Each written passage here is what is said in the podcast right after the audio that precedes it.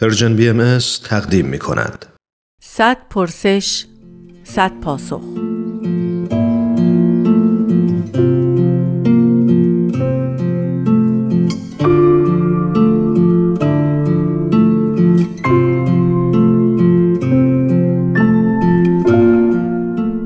پرسش چهل و دوم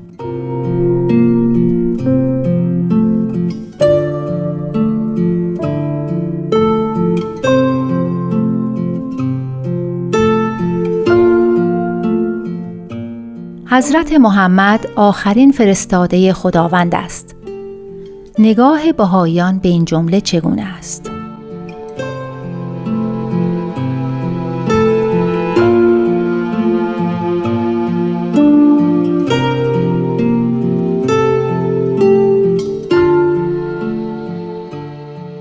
روز بخیر وحید خورسندی هستم همه امثال این نوع جملات خبری را می توان به دو نوع تعبیر کرد.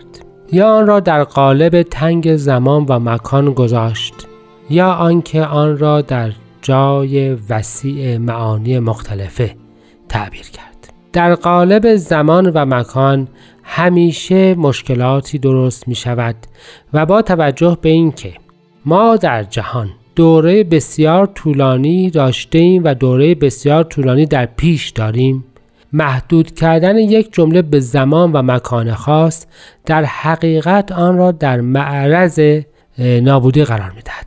شما وقتی می‌گویید که حضرت محمد آخرین پیامبر هستند و این را به صورت ظاهری زمانی مطرح می کنید آن وقت در توضیح مطلب در میمانید که چرا؟ در مدتی کوتاه به تعبیر خود مسلمین 124 هزار پیامبر لازم بوده بیایند و حال از زمان آمدن ایشان با این همه تغییرات عظیمه در عالم و تغییر جمعیت و این همه تفاوت عظیم دیگر لازم نیست پیامبر بیاید آیا انسان به کمال خودش رسیده بود؟ آیا خداوند عاجز شده است؟ آیا چه تفاوتی است میان چنین تعبیر زمانی و مکانی با تعبیر سایر ادیان از اینکه پیامبرشان آخرین پیامبر است؟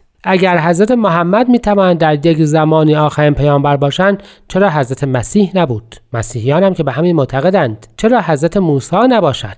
مگر یهود به همین معتقد نیستند؟ چه تفاوتی است میان حضرت محمد حضرت موسی و حضرت مسیح؟ هر سه فرستاده خداوند هستند و تقریبا اوضاع و احوال جهان زمان هر سه این پیامبران هم مثل هم بوده است. اما اگر این آخریت را به معنای روحانی بگیرید. آن وقت به تعبیر بهایی با توجه به اینکه پیامبران را مظهر صفات الهی می‌دانیم و خداوند هم اول است و هم آخر هر پیامبر می تواند هم جلوه از صفت اولیت خداوند باشد و هم جلوه از صفت آخریت. حضرت محمد فرمودند من اول و آخرم. من پیامبر بودم وقتی که آدم هنوز به وجود نیامده بود و مشخصا این مطلب زمانی نیست. حضرت مسیح می‌فهمه من اول یا من الف و یا هستم یعنی من اول و آخر هستم. همه پیامبران آخرین پیامبرند. اگر به معنا توجه بکنیم و به جلوه معنوی این کلام در دنیای معانی نگاه بکنیم گلها متفاوتند. یعنی یک گل در فصول مختلفه در سالهای مختلف ظاهر می شود اما به یک تعبیر گل است و پس یک گل است اولین و آخرین گل. خورشید در اوقات مختلفه طالع می شود ولی یک خورشید است. خورشید هر روز و هر فصل خصوصیات خاص خودش را دارد اما در این حال یک خورشید است. ما وقتی می‌گوییم پیامبران واحدند و وحدت اصلی دارند.